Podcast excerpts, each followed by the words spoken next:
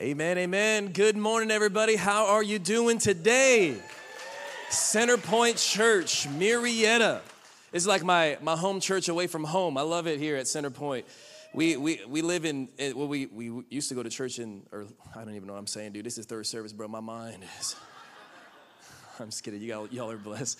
We used to have a house in North County, San Diego. It's San Marcos. We went to we have a home church there, but we moved up to Fallbrook, so we're like inching our way closer and closer to Murrieta. because you know I feel the magnet, the pole, just pulling me up here.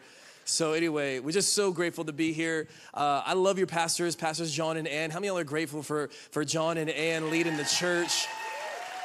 I want to honor them and and just love the house of God here. And you guys have actually a wonderful staff. It's not just the, the senior leaders, but you have also a wonderful staff of pastors and, and leaders that run the church and make this thing happen. And I, what I realize is that walking into a, a church like this, and, and as I travel throughout different churches, I realize that great things like this don't just happen like, you know, flippantly. It happens because there's a team of people who come together every week to seek God's face, to pace through the, the sanctuary and pray and call down heaven and, and to plan and to organize and to put it all together. And so I want to I want to recognize that and honor that. Can you guys thank God for your pastors and the leaders that run this ministry? It's a great, great church to be a part of. If we lived here, I'd, I'd, go to I'd go to church here if we lived here. You know what I'm saying? But the, it's pulling me, man. I'm in Fallbrook. I, who knows what's going to happen next? But uh, anyway, um, I want to make mention though of a book uh, that I wrote called Carriers of the Ark.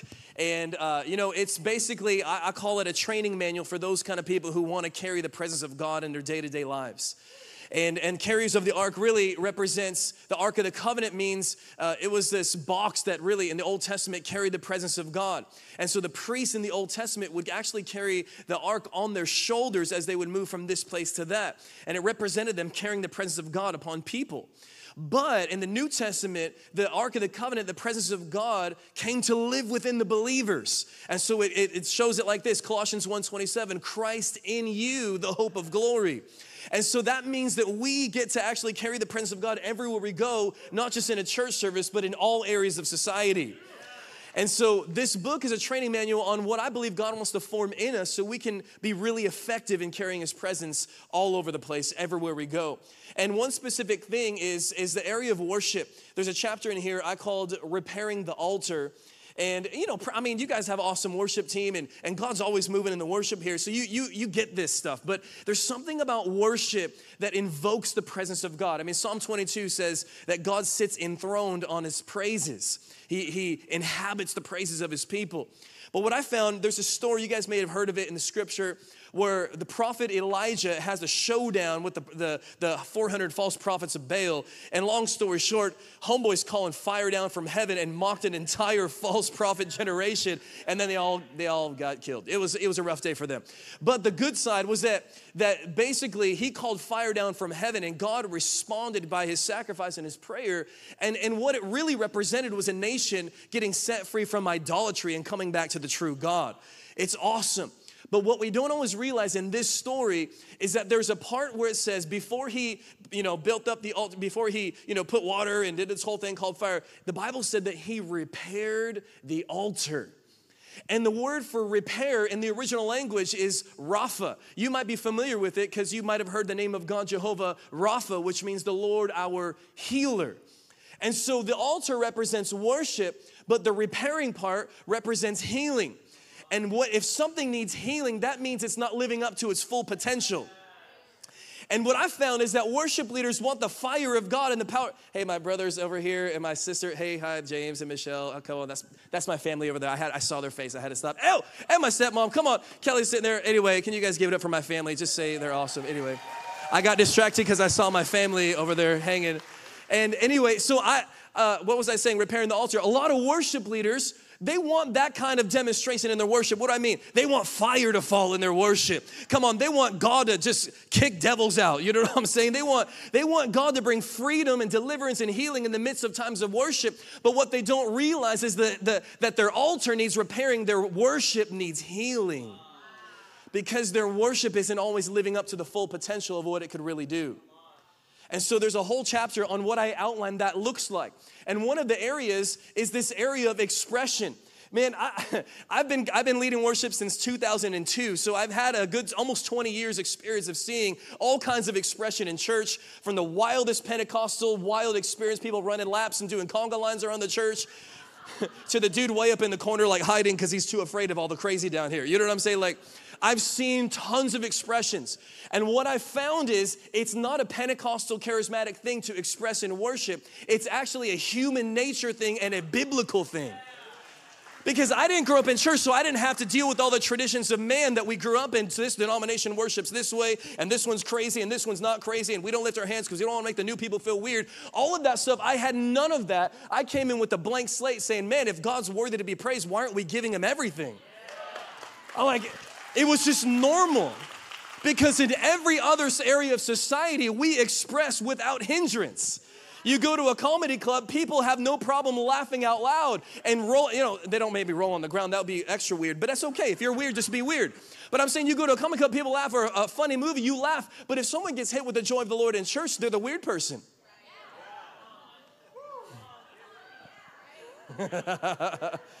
Come on, some of our some of our churches need some repairing in the altar.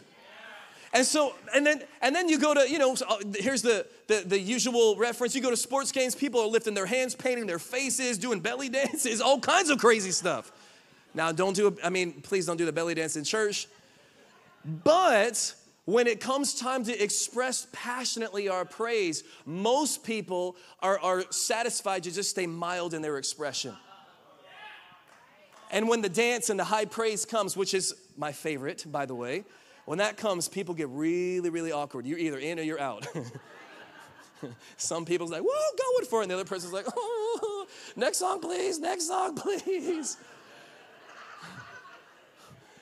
but as a new Christian, I began to search the scriptures for the answer. And I found out that the Bible said, praise his name with dancing. Psalm 149, verse 3.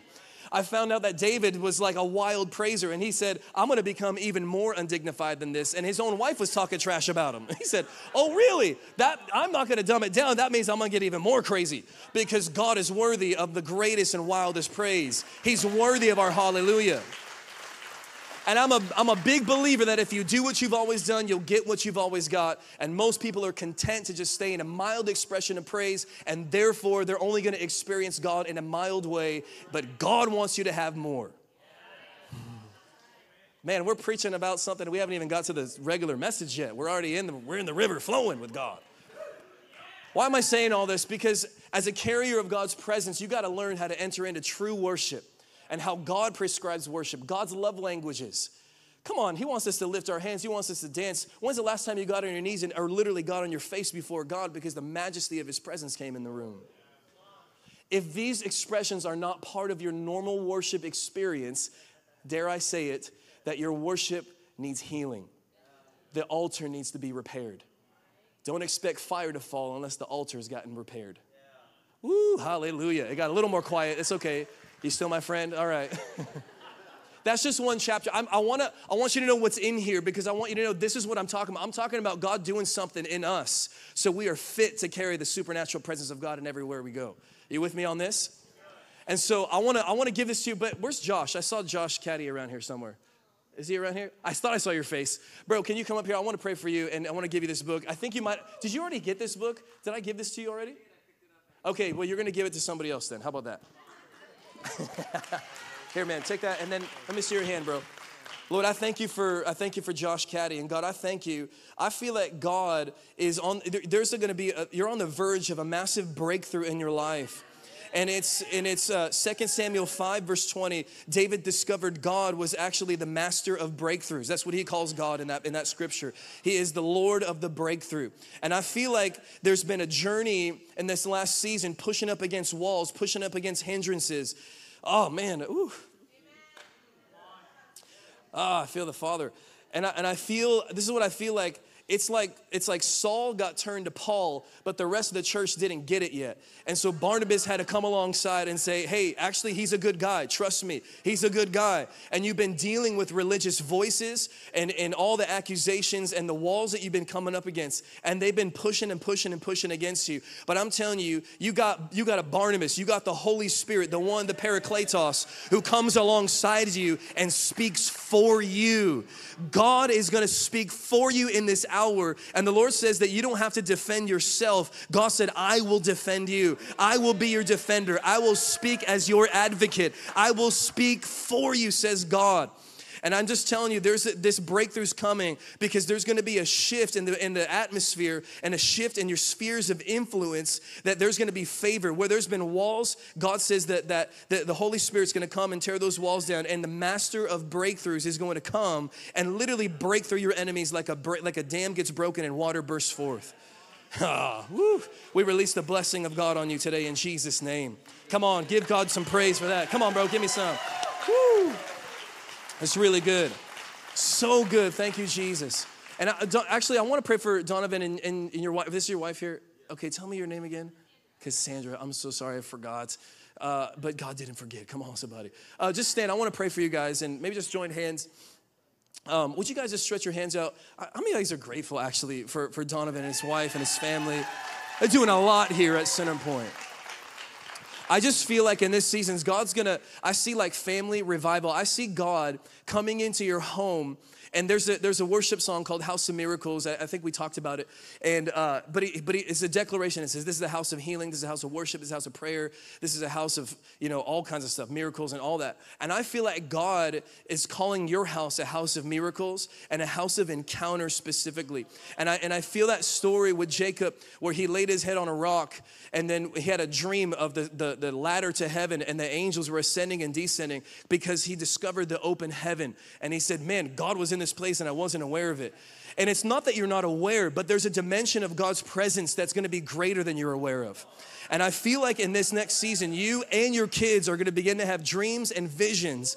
God's gonna begin to speak to you in the midnight hour and prophetic supernatural dreams because I feel like you've been asking God, what are the next steps of this journey that we're on? Give me a blueprint, Father. I need to know what the, the next seasons are gonna look like. And I feel like God's gonna begin to outline that with dreams and with visions. And He's gonna give you blueprints in the night with angelic visitation because He said the open heaven is angels ascending and descending. There's gonna be something something that your requests are going to go up, the angels are going to go up with your requests, and they're going to come back down with the answers to your requests. Man, I don't, whew, man, God loves you guys. I feel like it's like uh, that, that encounter in Acts chapter 10 as well, where he had that angelic encounter. It's, I feel like he, he told, the angel told Cornelius, he said, that there was a, your alms, your giving has gone up before God as a memorial before God, and God has remembered what you've given. I feel like God wants you to know He's remembered your sacrifices and He's remembered the price that you've paid in secret. You wouldn't say it publicly, but I get to. And I'm telling you today, there's been sacrifice after sacrifice that you've made that nobody knows about except you guys and your family, maybe some close friends or leaders. But there's been sacrifices you've made, and God says that your sacrifices have come up as a memorial before God. And God now is releasing favor and blessing over your entire household. And I'm telling you, it's gonna be like that Cornelius. You can read Acts chapter 10, where the Spirit of God literally fell on everybody before Peter could even finish his message. And they all began speaking in tongues and praising God. I'm telling you, your kids are gonna have these supernatural kids. And, and they're, they're gonna have encounters. And, and, Cassandra, I feel like God wants to just bring you a love note today and remind you that you are His beloved, and that it's almost like I feel like there was something that that God you had between you and God at a younger age. I don't know when you gave your life to Jesus. I don't I don't know the whole story, but I see the age like 14 for some reason. If I'm right, awesome. If I'm not, just move on. But I feel like there was something about the year 14 that was between you and God. And I feel like he's just saying, "Hey, I didn't forget about what we had. I didn't forget about what you wrote down and what you thought I was saying to you. Like you wrote some stuff. It was a conversation type of thing between you and God. And God says, I'm giving you a love note today to remind you of what we had when you were 14. Huh. Woo, Jesus.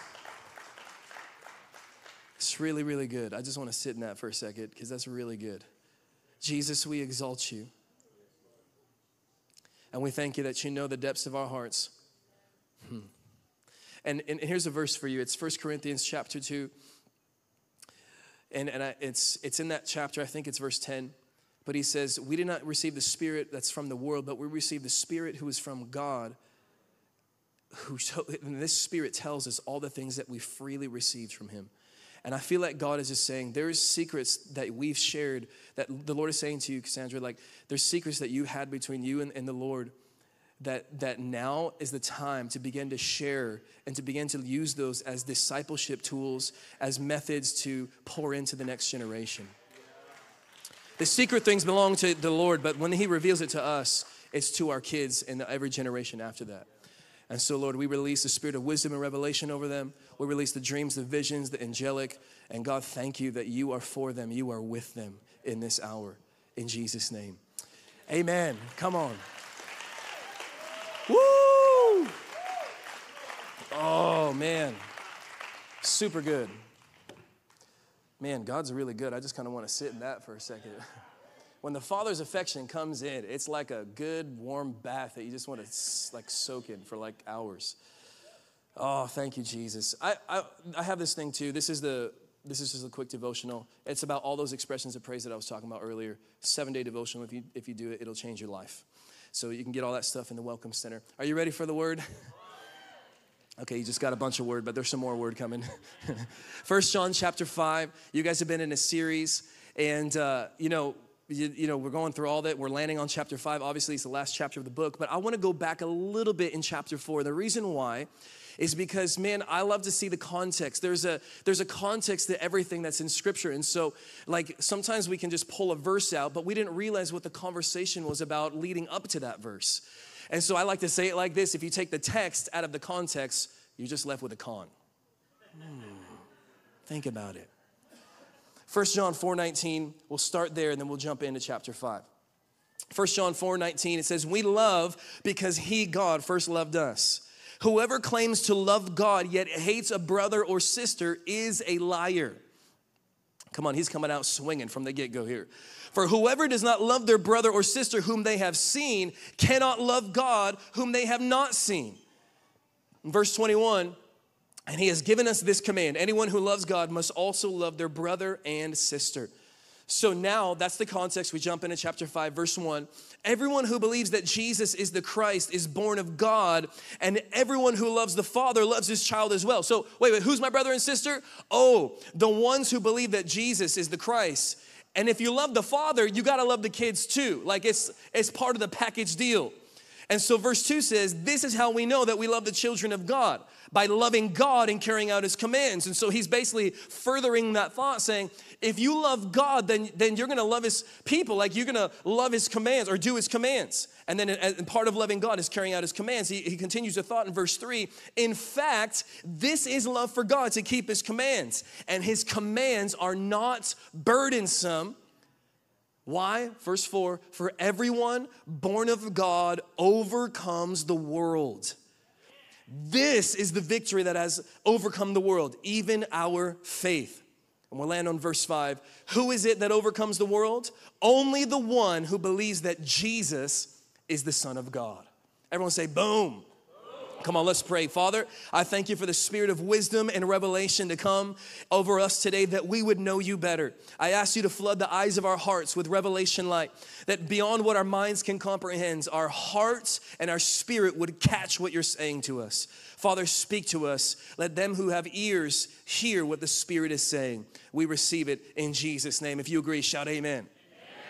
So I got toddlers. My wife and I, uh, Rochelle, we, we've been married for almost 12 years. Come on, somebody. Come in September is 12 years.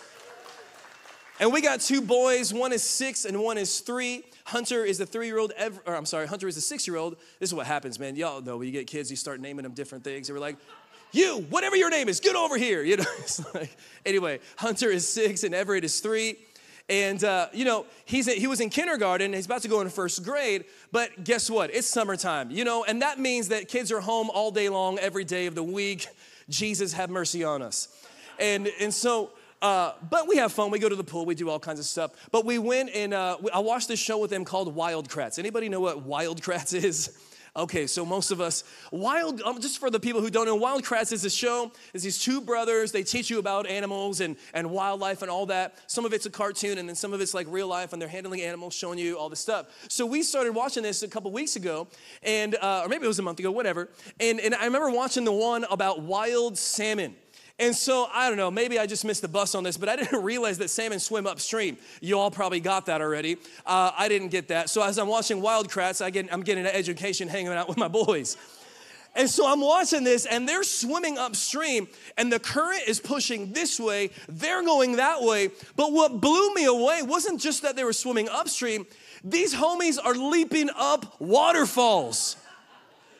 They're leaping waterfalls. Have you, has anyone seen this before? Maybe you saw that Wild Kratts episode. and they're going up, and then all of a sudden they jump out of the water, and they're going up waterfalls. I'm like, oh my gosh, how is this possible? I'm thinking, like, whoa. And, and I realize this is part of their nature. This is who they are. This comes natural to them. And it's, and it's completely natural for them to swim against the current and overcome the force of the waters. And I'm watching this going like, oh, hallelujah, this is the gospel right here. I needed my organ in the background to start shouting for me. You know what I'm saying? And I realized that just like it's in the nature of the salmon to swim against the current and leap over impossibilities.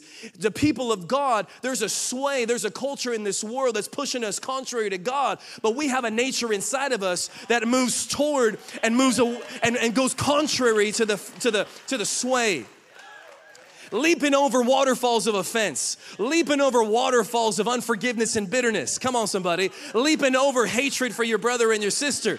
Because that's, a, that's a lie. That's not true. That's not your nature. And I was like, oh my gosh, this is the gospel. And so this morning, if it's still morning, I want to talk to you about faith that overcomes. The message is called a faith that overcomes. So if you go down in the chapter, First John chapter 5, we read the first five verses. If you go down to chapter 5, verse 19, this is what it says. We know that we are of God and the whole world lies under the sway of the wicked one. There's a sway. Someone say, don't get caught up in the sway. There's a sway in the world. That's the first that's the first point of this message. Don't get caught in the sway. What's the sway? What are you talking about, the sway? Well, it says the whole world lies in the sway of the wicked one. And so I began to look at this word, the, the Greek word. You know, the Bible was not originally written in English. And so we look at this, this book, and we have the original language of Greek for this. And as you look at the word for world, it is this Greek word cosmos. Everyone say cosmos. And cosmos, we could say, we could define that as just the world as you know it. You see the, the earth, you see the, the sun, the moon, the stars, you see the trees and all that stuff. It's the world, that's what it is. But it's not the context that the Bible uses the word cosmos. When the Bible generally uses the word cosmos, it is speaking of a world system that is with, uh, without regard for and opposed to God, and it's under the dominion of the devil. That's what we just read in 1 John 5 19. It's under the sway. You don't want to get caught in the sway because there's a whole world system. If we want to look at the salmon, there's a whole river pushing this way when God's saying you're called to go this way. It's a whole world system that is opposed to God and without regard for God. And so it shows itself in all kinds of ways. Now, I could name the obvious ways that we already started talking about. And in the context of First John 5 tells us it's hating your brother or sister. If you hate your brother and sister and you say you love God in the same sentence, God says you're a liar. You can only do one or two at the same time. And so that's a little bit more of an obvious uh, uh, uh, uh manifestation of the sway we get caught up in these things and, and man if 2020 did anything man it, it exposed if we were living in that, in that kind of sway Facebook posts, political posts, all kinds of crazy stuff going on in the world. And, and, and if we're not careful, we'll get caught in that sway. And there's still, so there's those obvious things like lying, cheating, stealing, sexual immorality. I mean, I didn't realize this, but there's apps out there that are modern day pornography that you can buy and subscribe to. Like that have that your kids have access to on their phones. That is crazy to me because somehow someone bought into the lie that pornography is actually to satisfy you when it's really just to take from you and leave you wanting every single time when Jesus could have been the one who satisfied your heart for free. Lust always takes, but love is generous, it gives. So these are this is the sway though. It's the most obvious ways of sway. But the second thing is this that there's more subtle ways that the sway comes in. And this is what it looks like. It looks like a successful life devoid of God. That I can have a good career, I could have the finances, I could have the house and the cars and the health and all that stuff, and actually be completely devoid of a relationship with Jesus. And it's actually under the influence of the devil. It doesn't look like it on the surface because you're like, well, I'm doing good and all that stuff. But remember in the garden, the Garden of Eden, God gave two, he gave two trees the tree of life, the tree of the knowledge of good and evil. You remember this? And he said, if you eat of the tree of the knowledge of good and evil, you'll surely die. What is he saying? Man, ultimately, God gave us two trees in the garden because he wanted love to be a choice. So you can actually choose between serving God and not. And when you had a real relationship with God, it came out of your personal will. He loved us first, and so we love Him in response. It doesn't start with us, it starts with Him. And we have the choice to choose Him, so the love is real. It's not robotic, it's not forced, it's real. So He put two trees in the garden, but look at that tree of the knowledge of good and evil. It's a tree that gets knowledge apart from your relationship with Jesus, which means you could be, quote, successful with no relationship with God. But the Bible says there's a way that seems right to man, and in the end, it leads to death. There's a lot of Christians caught up in the sway thinking they're living a successful life, but their relationship with God is dead. It's, it's a life that has, quote, success without God. So in Deuteronomy 8, God's speaking to Israel and he said, Listen, listen, listen. When you get to the promised land, you're about to go in. When you get to the promised land, I want you to remember because you're going to be blessed beyond measure. Like giants have built houses for you. You're kicking out giants, and now you got these awesome houses that you're going to move into, vineyards and blessing and favor. He said, When you get there, you got to be careful that you don't forget that it was the Lord your God who gave you the ability to create wealth. He, was challenging them in Deuteronomy 8 He's saying, listen, guys, people are susceptible to think that they can have success without God, and that success without God is not successful at all. It's a life devoid of the purpose of God for your life. Because at the end of the day, this life's gonna pass away, and there's eternity that we enter into, and whatever you do here determines how you live there. That's good, real, that's real good preaching right there.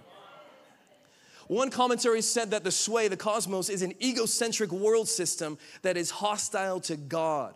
Its central aim is self enjoyment and making your own self great, all the while having a disregard or even a hostility towards God.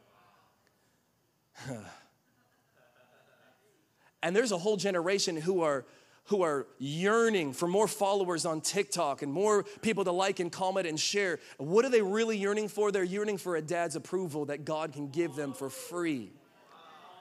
But the sway caught them up thinking that if they get more likes and shares and comments, I feel good about myself. But the problem with that is it's a roller coaster. One day everyone likes you, the next day you're just you're just tossed to the side we're your, your greatest fan one day, and the next day, Jesus, Jesus is rolling in on a donkey. Everyone's saying, Blessed is he, shouting praise. And the next day, they're shouting, Crucify him. Good thing our life is not dependent on people's opinions of us.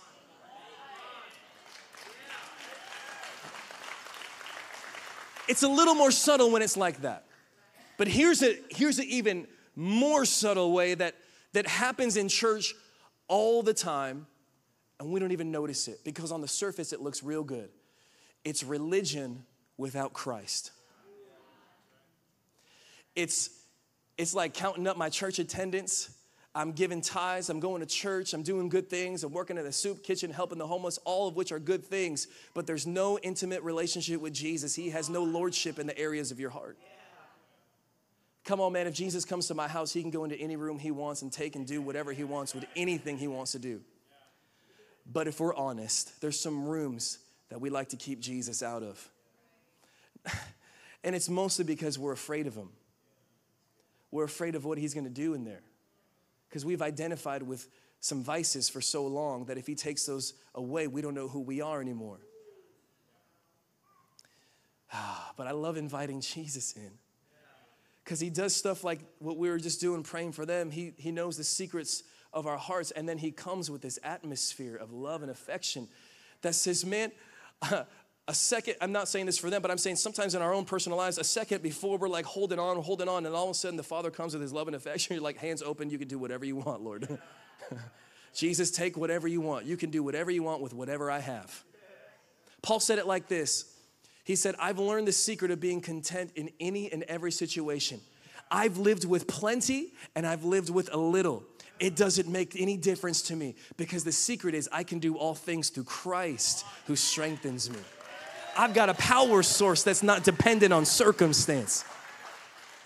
And so, so it's unnoticed though, man, because you can do all this stuff and still be devoid of Jesus.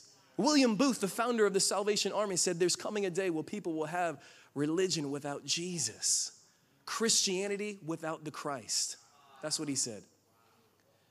And there's a bunch of people who go in and out of the church on a weekly basis, and they're in this presence, but yet they've never surrendered. That's called, my friends, getting caught up in the sway. And it gets here's one step further. You still with me? It says, the cosmos is all these things, but it's really unnoticed when it's a Christianity that tells you you have to earn God's love and acceptance. It's real subtle. I mean, it's rough living in a house when you know, like, like the prodigal son's older brother, he comes home, the father throws a party, and everyone's celebrating, but the older brother's sitting on the outside. I ain't going in there. I know what that fool did. He wasted all your inheritance. I'm mad. I'm angry. And he tells his dad, he says, I've been living with you this whole time, and you never did anything like that for me. What is that? That's a son who's living in the house, but his mindset is thinking like an orphan. When all of the resources were available to him, he never put a draw on them because he didn't think he was worthy enough for it. Hmm. Woo! Touch your neighbor, say, Don't get caught in the sway. Don't get caught in that sway. We've been getting caught in the sway. I'm just, I think I might have touched everything, but there's tons of different ways we get, get caught up in the sway. And so I grew up in kind of a, in, in the church when I got saved and grew up in, in the, at least the people that I was around, it was like an old school Pentecostal vibe. They'd be like, we got people living one foot in the world and one foot in the church. Somebody needs to repent right now. ah! And like, it would get crazy. And I heard preaching like that all the time, man. They'd be like, you living in the world, that's why you got messed up, you know?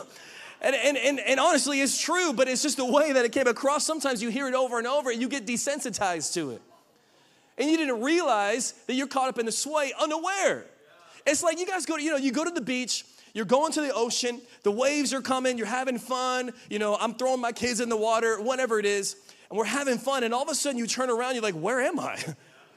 because the current pulled you like a hundred yards north. And you're like, where's my towel? Where's my stuff? Did the rapture happen? Oh my gosh, you know, like everything's disappeared. Where am I? And you're freaking out. And, and what am I saying? Because this is what happens in church. we we get caught up in the tide and we are completely unaware until, watch this, we turn around. What is repentance? It's making a 100 degree turn from where you currently are. And repentance comes, you go, oh, oh, I know where I'm at now. That's the power of repentance. But we get caught up in the sway and we get unaware. So I remember looking though, you know, hearing that preaching, they would say, uh, they're quoting James 4 4, which is completely legit in scripture. It says, it, to be friends with the world is to be at enmity with God, to be at odds with God. I'm like, oh man. And then he would also say this in James 1:27. He said, he said, if you want true religion, true religion is this. You got to take care of the orphans, look after the widows. And then he says, what? To keep yourself unpolluted from the world. It's the cosmos. He's saying, listen, if you're gonna be friends with the cosmos, then you're actually completely in opposition to God. And if you want true religion, you gotta be completely away, abstain, completely different than the world, unpolluted, unaffected by. John would later or earlier say in his scripture, 1 John chapter 2, you may have looked at this scripture in a few weeks ago, but he said, if the love of the world is in you, then the love of the Father is not. And then he describes what the love of the world is. He said, Listen, this is what it looks like it's the lust of the eyes. And it doesn't just necessarily mean in an immoral sense, it just means the lust for continually wanting more and more and more and trying to fill an insatiable desire inside of your heart. He said, the lust of the eyes, the lust of the flesh, trying to satisfy your sensual desires in a fleshly way. And then he says, the pride of life, which was what we were talking about. It's success, it's trying to make yourself great apart from your relationship with God. He said, all of that stuff is the love of the world it says, when that's in your heart, you have no room for the Father's love. You made no room for Him.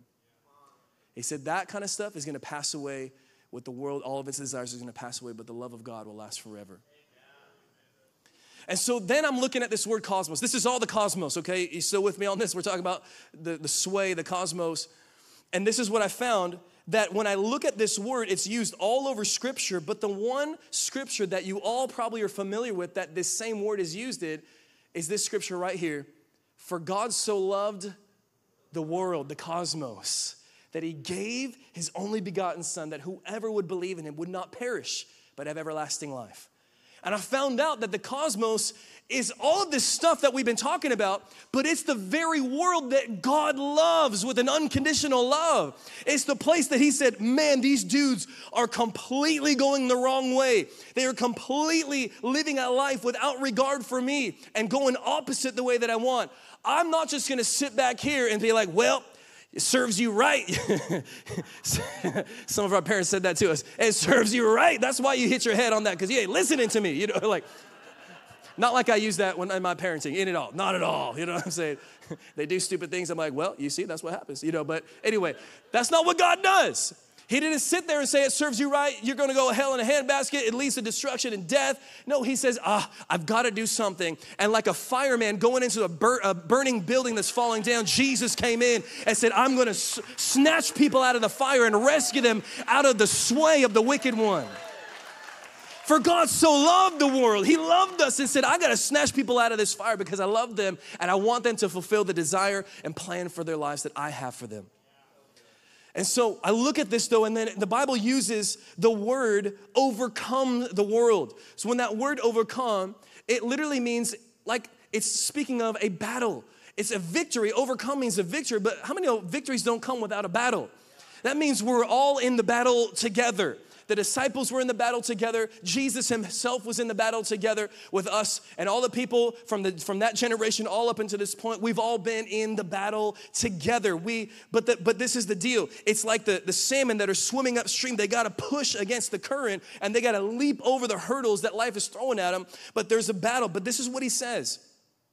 He says his commands, and this is verses three and four. His commands are not burdensome, for everyone born of God overcomes the world. So, what is he saying? He's saying God has some things that he wants us to do, but they're not burdensome for you because you have overcome the sway. In other words, I've put a nature in you that is completely capable of swimming upstream and leaping over waterfalls. We have the battle, we all face the battle, but I'm coming to you to tell you today that you have the ability to have victory over the battle. You have strength. In other words, you were not meant to be conquered by the sway, but you were meant to conquer the sway. You were meant to conquer the world. It comes at you, pulling you this way, but God's saying, No, I'm giving you strength to do it. This is what it looked like in my life. Like, I'm not gonna be like, like last week, I wanted to talk trash about someone to my wife. I know none of y'all do that because you're way holy, but me, I wanted to, I was like, honey, I just want to tell you, and uh, I was about to talk trash about somebody.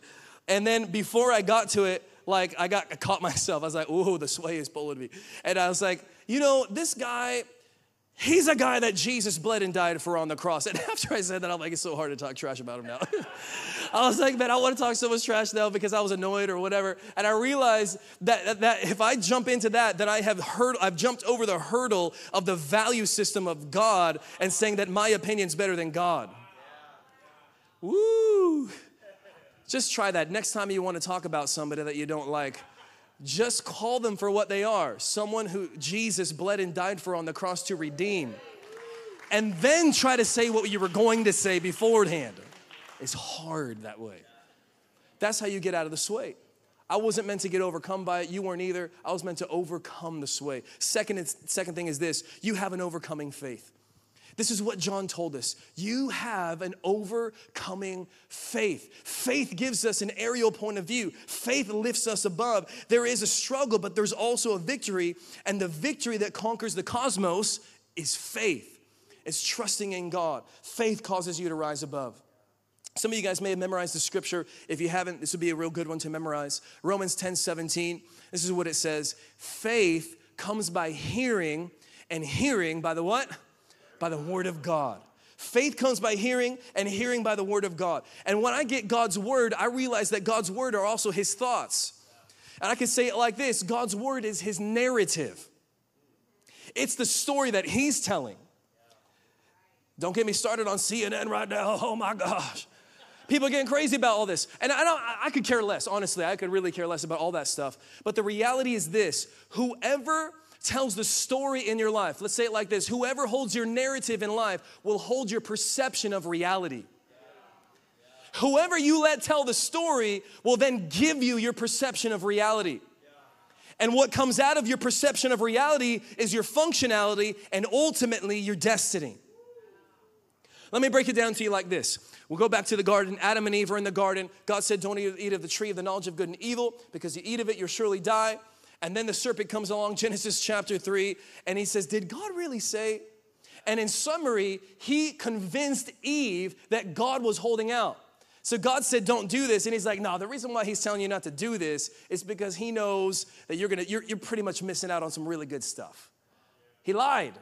And guess what happened? She went from letting God tell the story to letting the serpent tell the story. And when the serpent began to tell the story in her life, it, it, it, affected her functionality. They went and ate of it, and ultimately their destiny. The entire human race got thrown into a thing called sin nature. And every single person born after that was affected by their one decision. Because she let the narrative change. She let the storyteller change. I'm telling you, one of the main issues in our day today is because we've been letting the wrong person tell the story. People are ridden with anxiety and stress and fear. It's crazy in the last year that the people's de- depression rates have gone up, suicide rates have gone up. I was in I was in Denver, Colorado last year or last year, last week. That's a difference. last weekend doing a youth conference, and I'm and we're just hanging out in the lobby. And as we're hanging out in the lobby, uh, I'm talking to my friend. This kid walks by. He's like maybe 13 years old, and he walks by like this. and, just, and I'm like, bro, I'm like, bro, are you okay? And he's, and he's like, no. And he just keeps walking. And I'm like, dude, it's not funny, but it kind of is funny. Anyway, he came over. I said, bro, come over here. Let's talk, man. What's going on? And he said, he said, Man, I'm just mad about everything. I'm stressed out. I'm like, oh, he's like, he's like, man, God's like mad at me. And like, I just feel like he's like this staunch God. He doesn't even love me. He doesn't want to have anything to do with me. I'm just mad. Uh, and he's completely stressed out. And I'm like, bro, you're letting the wrong person tell the story right now. Listen, I'm not against counseling or medication and all that. All those are tools to help you get the right narrative. I'm not against all that, but the reality is, at the end of the day, you gotta, you gotta change who's telling the story. We begin talking to this kid and we're like, bro, hey, listen, there's hope. The reality is this the sun is always shining above the clouds. You're just under the clouds. You gotta get above the clouds. And I said, here's your confession today. I want you to say this. You have, I said, he said, I have hope because I have Jesus. And, and I told him what hope is. Hope in the Bible is not wishful thinking, it is eager expectation that good is coming your way. We're gonna change the story in your life today. And so he said, he said, I have hope because I have Jesus. We prayed for him. And so, so we, you know, he walks away, does his thing or whatever. At the end of that service that night, uh, they were preaching, whatever, had the whole, the, the whole message and all that. And I'm hanging out at the front. He comes up like, you know, remember, first day he was like, and he comes up walking up the aisle like this. Hey man, what's going on? Hey, what's up, man? Above the clouds, I have hope because I have Jesus. And I'm like, that's right, bro. You have hope and you have Jesus. I'm telling you, he got lifted above the clouds because he let the narrator change. When we get God's word, faith comes inside of our hearts and faith conquers the cosmos. But what is happening when, in that transaction? We are changing narrators. We're saying, I'm not gonna get caught up in all the other stuff that everyone's in the sway of. I am gonna hear the, the greater narrative of God's word over my life. I'm telling you, there's people who are caught up in Denver. There's the youth suicide rate has gone up like 50% in the last in the last season. It's crazy to me. And what's happened is because they're listening to the wrong narrative. You might be in the room today going like, "Man, I'm dealing with anxiety. I don't even want to live my life anymore." And all this stuff. And I'm telling you, the greatest answer is you have to change who's telling the story today. People are freaked out because of COVID, and I'm just going like, "Listen, I went in because I had to do like this notary thing, and they were signing. They had the clean pens and the unclean pens, and I'm like, "What is this? Leprosy? Like, what is going on?" I'm like, "Give me the pen," and she was like freaking out, and I coughed. I was okay. I said, "I'm gonna cough on that pen." And she, she didn't think it was funny. I did. And I, I and I just like, listen, like I got more anointing in my cough than the whole world has in COVID. Come on, you get near me, you're gonna get more blessed. You get near me, you're gonna get more healthy. People look at me, what is that? What is that? That's the gospel, man. The presence of God changes everything. I don't live like that. listen, listen, I'm not saying to be insensitive to people who are vulnerable. I'm saying live from a higher narrative. The world is sucked into crazy right now. and the answer is not fighting everybody, the answer is living from another narrative. People are freaking out all kinds of stuff. And I remember looking at the story of David and Goliath, and I go like, man, you want to know the secret of why David could defeat Goliath? Because David wasn't sitting there for 40 days listening to the Goliath talk trash. Many Christians are caught up in the sway listening to the wrong narrative, and for 40 days straight, we're listening to why we're gonna die. Back when the swine flu was a thing, I got the swine flu. And I and I had to lead worship that Sunday at church with it. And then guess what? A week later, I had to go on a, on a week long youth camp. And, and, I'm like, I'm like, oh my gosh, I got the swine flu. And then I go in the, the doctor. I get in there, they did the swab in the nose. He comes in, he didn't even walk in the, he didn't walk fully in the door. He opens the door, peeks in like this, and he says, You have been diagnosed with H1N1. I'm like, what's that? He's like, swine flu. And I'm like, ah! And then he closed the door and walked away. I'm like, oh my gosh, am I gonna die? Because the news was telling me I was gonna die. I let the news tell me my life story instead of Jesus. Spoiler alert, I'm alive. I'm still here. And guess what? Even if I do die, to live is Christ, but to die is gain. I'm getting blessed when I get there because I did some stuff here. God bless me. I'm going straight to heaven. I got another narrative. I've got the narrative of God's word telling my story. Come on, man. I used to pray this every day. I mean, I still do. And I'm telling you, probably the last 15 years, on and off, I would pray this every day. I would pray through the Lord's Prayer. Honestly, that's how I pray. If you want to know how to pray, just start praying the Lord's Prayer. I started praying the Lord's Prayer. And at the end of my prayer, right before I would say, For yours is the kingdom and the power and the glory forever and ever, I would say, God, I thank you that I'm more than a conqueror through him who loves me. Father, I thank you that I am blessed with every spiritual blessing. Father, thank you that greater is he that's within me than he that's in the world. Thank you that nothing shall be able to separate me from the love of God. Thank you, God, that you are for me. And if God is for me, who can be against me? God, thank you that I'm ahead and not the tail. I'm coming over and I'm not going under. I'm blessed when the coming and I'm blessed in my going. The favor of God surrounds me as with a shield. The angel of the Lord encamps around me and delivers me. I would declare this over my life every day. Even today, I'll, i mean, I did it last service too. I'm, gonna, I'm doing it. You might be getting blessed, but I'm getting encouraged because I'm reminding myself of God's story for me. I'm reminding myself of God's greater narrative. Though the world tries to put me in some kind of sway and pull me towards away from God, i have got a, I've got an overcoming nature because God's telling my story. I'm, I'm blessed. I go into businesses and they get more blessed because I came in the room because I carry the presence of God. So I, and I joke about this, but I'm serious, kind of. Going to Chipotle, no one's in, the, in there. I get up there, they order my food. All of a sudden, the line's out the door. What did I do? The blessing of God just got on that business. You gotta live like this. You gotta live like you're not a victim, but you're an overcomer. There's too many Christians living like they're victims of their circumstance, and they're letting the tragedy tell their story. You may have gone through hell, but hell's not going to define you. Jesus is our def- definition, He's our identity. I'm not letting the devil tell my story, and you shouldn't either. I'm not letting my anxiety tell the story. I still feel feelings of fear, but it's not going to be my leader. I'm reading the scripture and I'm reading through where Jesus is sleeping on the boat in the middle of a life threatening storm. And I said, Jesus, why did you go to sleep? He said, because I was tired.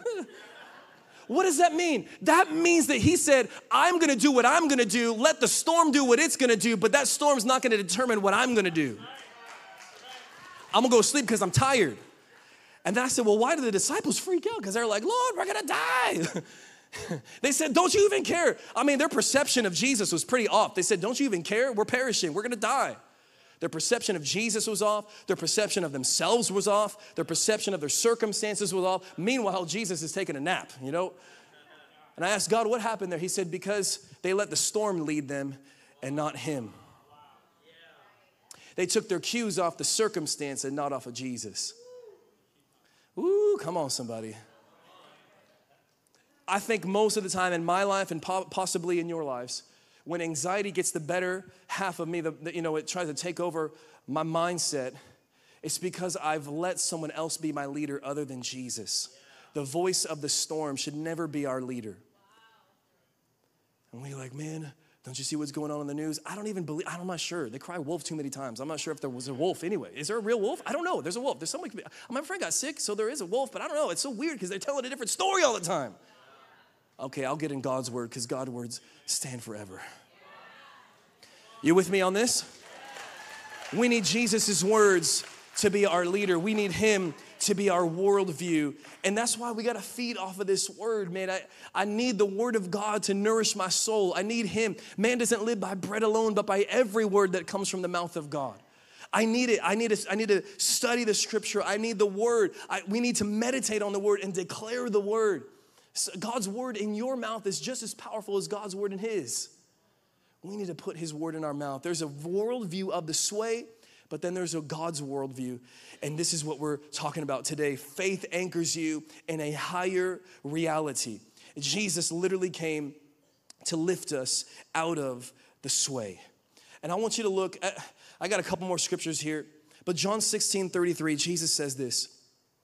He said, I told these things to you so that in me you would have peace. And then he says this In this world, that's the word, there's the cosmos, in this world you will have trouble. That word for trouble there is pressure. Everyone's gonna face pressure. But he says, Take heart, I have overcome the world. What is he saying? Some people say, like, well, that's when he went on the cross. No, he didn't go to the cross yet. What is he saying? He's saying, listen, Jesus was tempted in every single way that you and I are. He was tempted to have a massive following. I mean, Jesus gets a massive crowd and all these people are around him. And if that if I was him as an itinerant minister, I'd be like, I'm whipping out my best message right now, and I'm about to get like 500,000 more followers on my Instagram. That's called the sway, by the way, not the good one. But Jesus says, here's my message for you all. Uh, you have to eat my flesh and drink my blood. And if you don't do that, you have no part in me. Like Jesus, you did not go to the, you know, church growth seminar. You know what I'm saying? That's not the message you preach. But, and the Bible said that many of his disciples no longer, they turned away, no longer followed him. What is that? That's Jesus saying, I don't care about what man cares about. I'm not here to get a great following and to become someone famous. I'm here to do the will of my Father. And the people who are really hearing what I'm saying won't think I'm talking about cannibalism, they'll get the heart of the matter. Because later on in the passage, this is John chapter 6, if you're wondering, Peter says, Jesus turns to his disciples and he says, You guys gonna leave too? And Peter chimes up and says, Where else are we gonna go? You alone have the words of eternal life. This is what I think he's saying. This is what he's saying. He's saying, Jesus, you're saying some weird things. it's kind of freaking me out a little bit. But all I know is that when you open your mouth, something comes alive inside of me. And I haven't found that in any other place in the world. I can't go anywhere but get what's coming out of you. You with me on this? That's why Jesus would say things like this Let him who has ears hear what the Spirit is saying. You're hearing on a deeper level. True disciples hear on a deeper level. You follow me on this? So Jesus said, Listen, take heart, I've overcome the world. How did he overcome the world? He wasn't after what, what, the, what the pursuits of man are after. They try to make him king by force. He's like, nope, not gonna do it. That's not my father's plan. I gotta go through the cross. He's, the devil tried to tempt him in the wilderness. Worship me, you, you know, and, you, and I'll give you all these kingdoms. He's like, get back, devil. Don't, he said, away from me, Satan. He said, it's written, I'm gonna worship the Lord my God and serve him only. What was that? The sway was trying to catch him. Every time, every place he went, the sway was trying to pull him. And he said, Take heart, guys, I've overcome the world. And why, he was alluding to the fact that in just a, a, you know, let's, let's call it a few pages later in the book of Acts, that same nature that Jesus had would come inside of them by the power of the Holy Spirit. And the one who overcame the world would now live inside of them and empower each and every one of us to overcome the sway. The last thing is this, and we're gonna close on this. Number three is this victory is in Jesus. That might sound kind of like duh without saying duh, but let me, I wanna, I wanna, I wanna, I wanna dive in on this because this is really important. Victory is in Jesus. It's not just faith in general, it's not faith in yourself, it's not faith in principles, it's not faith in the universe. Come on, there's some weird people out there like, bro, the universe has been talking to me, bro. It's just like, showing me my plans. I'm like, bro, you've been you've been smoking the herb of the earth way too much, bro. You need to chill out. I know it's all legal in California, but it doesn't mean you need to, you need to partake of that mind alter. You know what I'm saying? If the, if the thing mind alters you, if it jacks your perception up, then you have, you have relinquished your story to another voice. Ooh, hallelujah. But what about the, I don't know, there's not like THC in it. Whatever. If it's altering you, it's not good for you. Oh, I might be pushing some buttons on that one. That's fine. And people get weird, man. It's faith. They say faith in this, faith in that. It's not faith in the universe. It's not faith in being a good person. It's not faith in good luck. It's faith in Jesus that overcomes the world. And he says in verse one, he said, it's faith that Jesus is the Christ and it's faith that Jesus is the Son of God. These two specific titles on surface level, eh, surface level, it might seem like a duh, but they're very specific and they mean something for our lives. When you call Jesus the Christ, you're saying he is Messiah. Jewish people wouldn't understand that phrase as the one that God set apart, the promised one who would come and set them free from their enemies and he would reign as a king on David's throne and rule and reign. And they look back to David's time when he reigned because it was a time when they were victorious over all the nations. It was a victorious time. And so when they said, God said there's a Messiah that's gonna come and set you free, they're thinking outwardly. And they didn't realize that Jesus came to set them free on the inside. They, they were thinking, they were thinking, man, the Romans are oppressing us and, and they're coming after us, and, and we want Jesus, that we want the Messiah to come and set us free from the outward oppression. But Jesus like, this is not my kingdom. My kingdom is not about that. My kingdom works on the inside and makes it way out. I'm gonna set you free from the invisible enemies like sin, like the wicked one, like the sway that we've been talking about. I've come to set you free from sin, hell, death, and the grave. And so when Jesus died on the cross, that's exactly what he did. He resurrected, put death in its place, kicked the devil in the forehead, and said, Give me those keys back, and I'm, I'm about to take over now. That's what it means when you say, I believe that Jesus is the Christ, the Messiah. You're saying, He's my rescuer who rescues me from the enemies who are too strong for me. And when you call Jesus the Son of God, you're saying that he is, in fact, God in the flesh. And it, it's a real big dividing line. Because now Jesus is not just a prophet, he's not just a good teacher, he is, in fact, deity in the flesh. He is God made manifest for our eyes to see. You guys watch, you guys ever watch the, the Chosen series? I love it. And what I love about that is it puts skin and it puts a, a, a visual on a person that I've been reading about for years. And I see the compassion in his eyes and I go, oh, that's probably what it was like.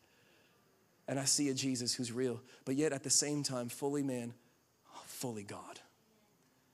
And when we put our faith in Jesus in that unique way, God says, You have a nature now that overcomes the world, that overcomes the sway, the cosmos.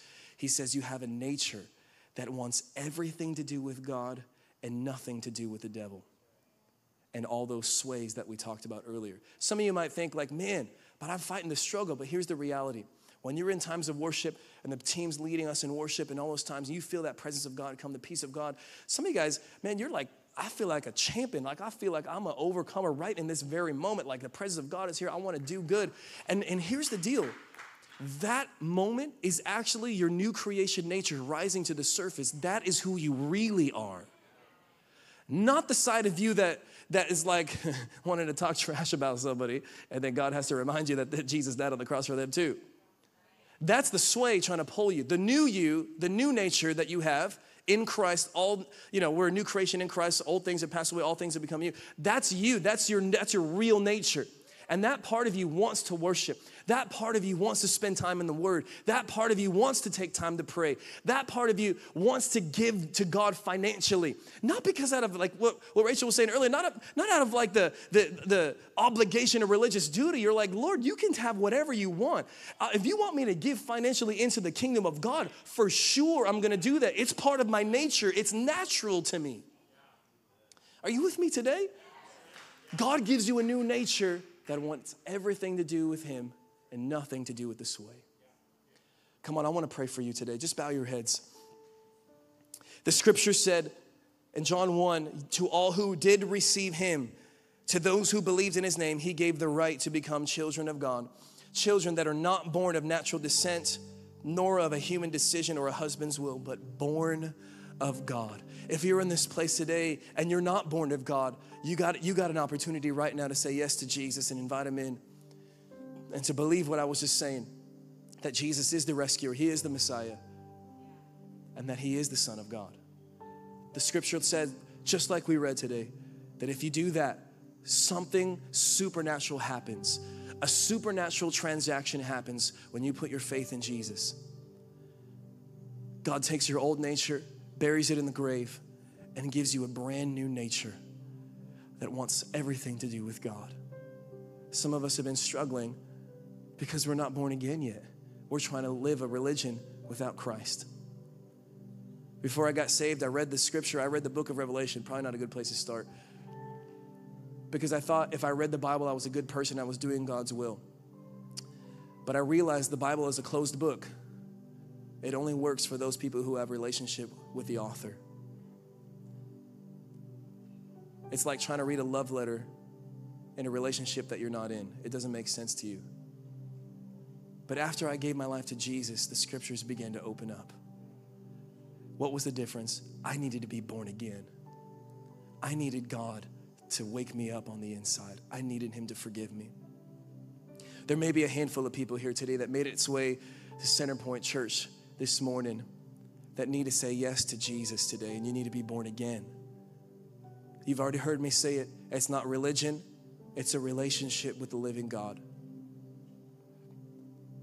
And I'm asking you if you're here in this place and you're saying, Yeah, that's me. I need Jesus to forgive my sins. I need, I want a home in heaven. And more important than all of that, I want a real relationship with God.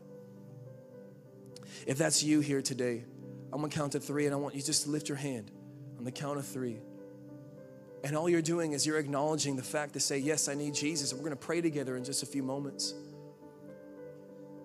But if that's you and you're here today and you're saying, Yep, I need Jesus, I need Him to come inside and change me from the inside out.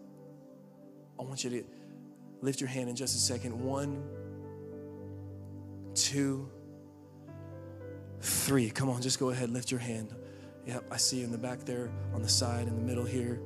Thank you, Jesus, in the back over here. In the side room, I see you there up on the top. Thank you, Jesus. Bunch of people on my right side here. Thank you, Lord. So good. It's the best thing you've ever done with your life right there. Anyone else want to join and just say, Yeah, that's me? I see you right in the back row there. Thank you, Jesus. I see you in the middle here. Just about 15 more seconds in the back. Down here in the back section, I see you right there. Yep. Thank you, Lord. So good. So good. We're going to put words to our faith here together. And I want everyone in the room to say it with me. We're not going to leave them hanging. We're going to pray it all together out loud. Because the Bible says if you confess with your mouth that Jesus is Lord and believe in your heart that God raised him from the dead, you're saved. That means you're lifted above the sway. So let's all together in the room say this with me. Say, Lord Jesus, I come to you now. I ask you to forgive my sins. I believe you died on the cross for me. You were buried and rose again. Come into my heart. You are the Christ. You are the Son of God. And I put my faith in you. Jesus, be my Lord and be my Savior today and say this say, Lord, fill me with the Holy Spirit. Now just open your hands and just wait on Him for a second. Lord, I thank you for the presence and the power of the Holy Spirit coming in right now, putting strength where there's been weakness, putting power to overcome and faith. in Jesus' name. I want to pray for one more group of people before we leave. If you are in the last week, the sway has been tugging on you and pulling on you. I want to pray for you. I want to ask God to give you a supernatural strength, an impartation of faith and strength today to overcome the sway. If that's you, would you just go ahead and just stand wherever you are? If in the last week you've been dealing with the sway, there was tons of us in the last service we got to pray for. If that's you, you're saying, man, it could be the spectrum. Thank you. It could be it, it, could be all of them. We talked about the obvious ones all the way to the subtle ways that the sway tries to get at us. But if that's you today and in the last week the sway has been tugging and tugging on you, I want to pray for you. Would you just please stand? And then what I would like to do is if if they're standing, if there's people standing who are around you, what I love to do is that if you just look up, open your eyes, look around and find someone who's next to you and I want you to gather around them and let's be the church together. Lay hands hands on them and let's pray for them. I'm gonna pray too, but it's something powerful when the body of Christ joins together and does family. Family fights for each other. And so just go ahead, you can put your hand on their shoulder and just take just take a minute or two and I want you to just to pray for them wherever they are. I understand we're going a little bit longer than normal. Thank you for being gracious. But let's just take a moment to pray for our brothers and sisters here. And let's be the church. If you're sitting in the seats and you're like, this is awkward, I don't know what I'm doing, just stretch your hand out like this, and everyone will think you're super spiritual. I'm playing. Stretch out your hand and pray for them too. Ask God to give them strength. Bless them. Pray for them like, like you would want someone to pray for you. There's a bunch of us here that actually still need to stand and get some prayer because we're a little afraid that like someone's gonna think we're weak. Actually, it's not a sign of weakness, it's a sign that you're normal, like everybody else in the room that deals with the struggle with the sway. So, Lord, we just thank you for it. Come on, if you have a, a gift, a, a prophetic gift, I want you to prophesy. Ask God for a word for them and speak over them. Just take a minute and just declare the truth of God, whatever you feel God's saying to them. God, we thank you. thank you, Jesus. Thank you for our brother. Thank you for our sister. And thank you for the faith that overcomes the world. We believe. God has given each one of us a measure of faith. And we thank you for that faith to be unleashed and unlocked today. Thank you, Holy Ghost. We give you honor. Thank you, Jesus. That Aaron, the the girl you're praying for, can you just can I just I want to I know I, sorry if I cut you off in your prayer, but I just need to yeah, I want the Lord wants you to know today. It's Romans 8:37 that you are more than a conqueror through him who loved you. And the key to your breakthrough is receiving a fresh dose of the Father's love and affection. I'm telling you, like over the past years, there's been different authority figures in your life who have marred what a good father looks like and what authority should be. But I'm telling you today, there is a God who is a father who is your heavenly Father. And the way that you're overcoming today, this is your verse, Romans 8 37, is that the Father's love and affections coming on you today. Not because you've been good enough. I feel like you've been taught a, a way of thinking over the years. And it's not like you necessarily subscribe to it, but there's a struggle that you gotta like fight and I gotta do enough things in order for God to really be smiling over, over me. But the reality is, and I'm prophesying to you today, the smile of the Father is over you today and he is there is no ounce of disappointment in his eyes. There is nothing evil in his heart towards you. You got a dad who's smiling over you, beaming with pride, beaming with joy. And there's nothing like the pride in a father's eyes. This is it for you today. Lord, we release the blessing and the favor, the Father's blessing over her today. The Father, in Jesus' name. Come on, all over the room, just all stand together. If you're praying for someone, you can you can continue. I want to pray and bless you guys and and and then be done. I don't know if you want to go. Come on, just lift your hands. Lord, I thank you for Centerpoint Church, a church of overcomers, a church of people who walk in victory, a church of people who have a nature of an overcomer. Father, would you pour out the oil of the overcomer, the anointing of victory over us today? God, thank you that you are enabling us to live above the sway, to live above all the things that try to pull us. God, I thank you for a salmon church. Come on, somebody. A church that swims upstream, leaping over waterfalls of offense, leaping over the waterfalls of the enemy, and God living in victory, not because we feel it, not because the, all the circumstances are right, but because we're anchored in your word. We're anchored in a reality that's higher and greater than the narrative of the world, which is the person of Jesus Christ. If you agree it, shout amen and give Jesus a really big praise. Are you gonna come up? Are you good? Okay, awesome. Come on, I bless you guys. Did you get blessed today? Come on. Jesus is so good. I'm gonna be hanging out at the table afterward and hanging out, praying for people, signing books or whatever. I bless you guys. You guys have an awesome church to be a part of. Y'all should be here next week too. Amen. Amen. Have a good week. Prayer teams can come forward and all that. Have an awesome week.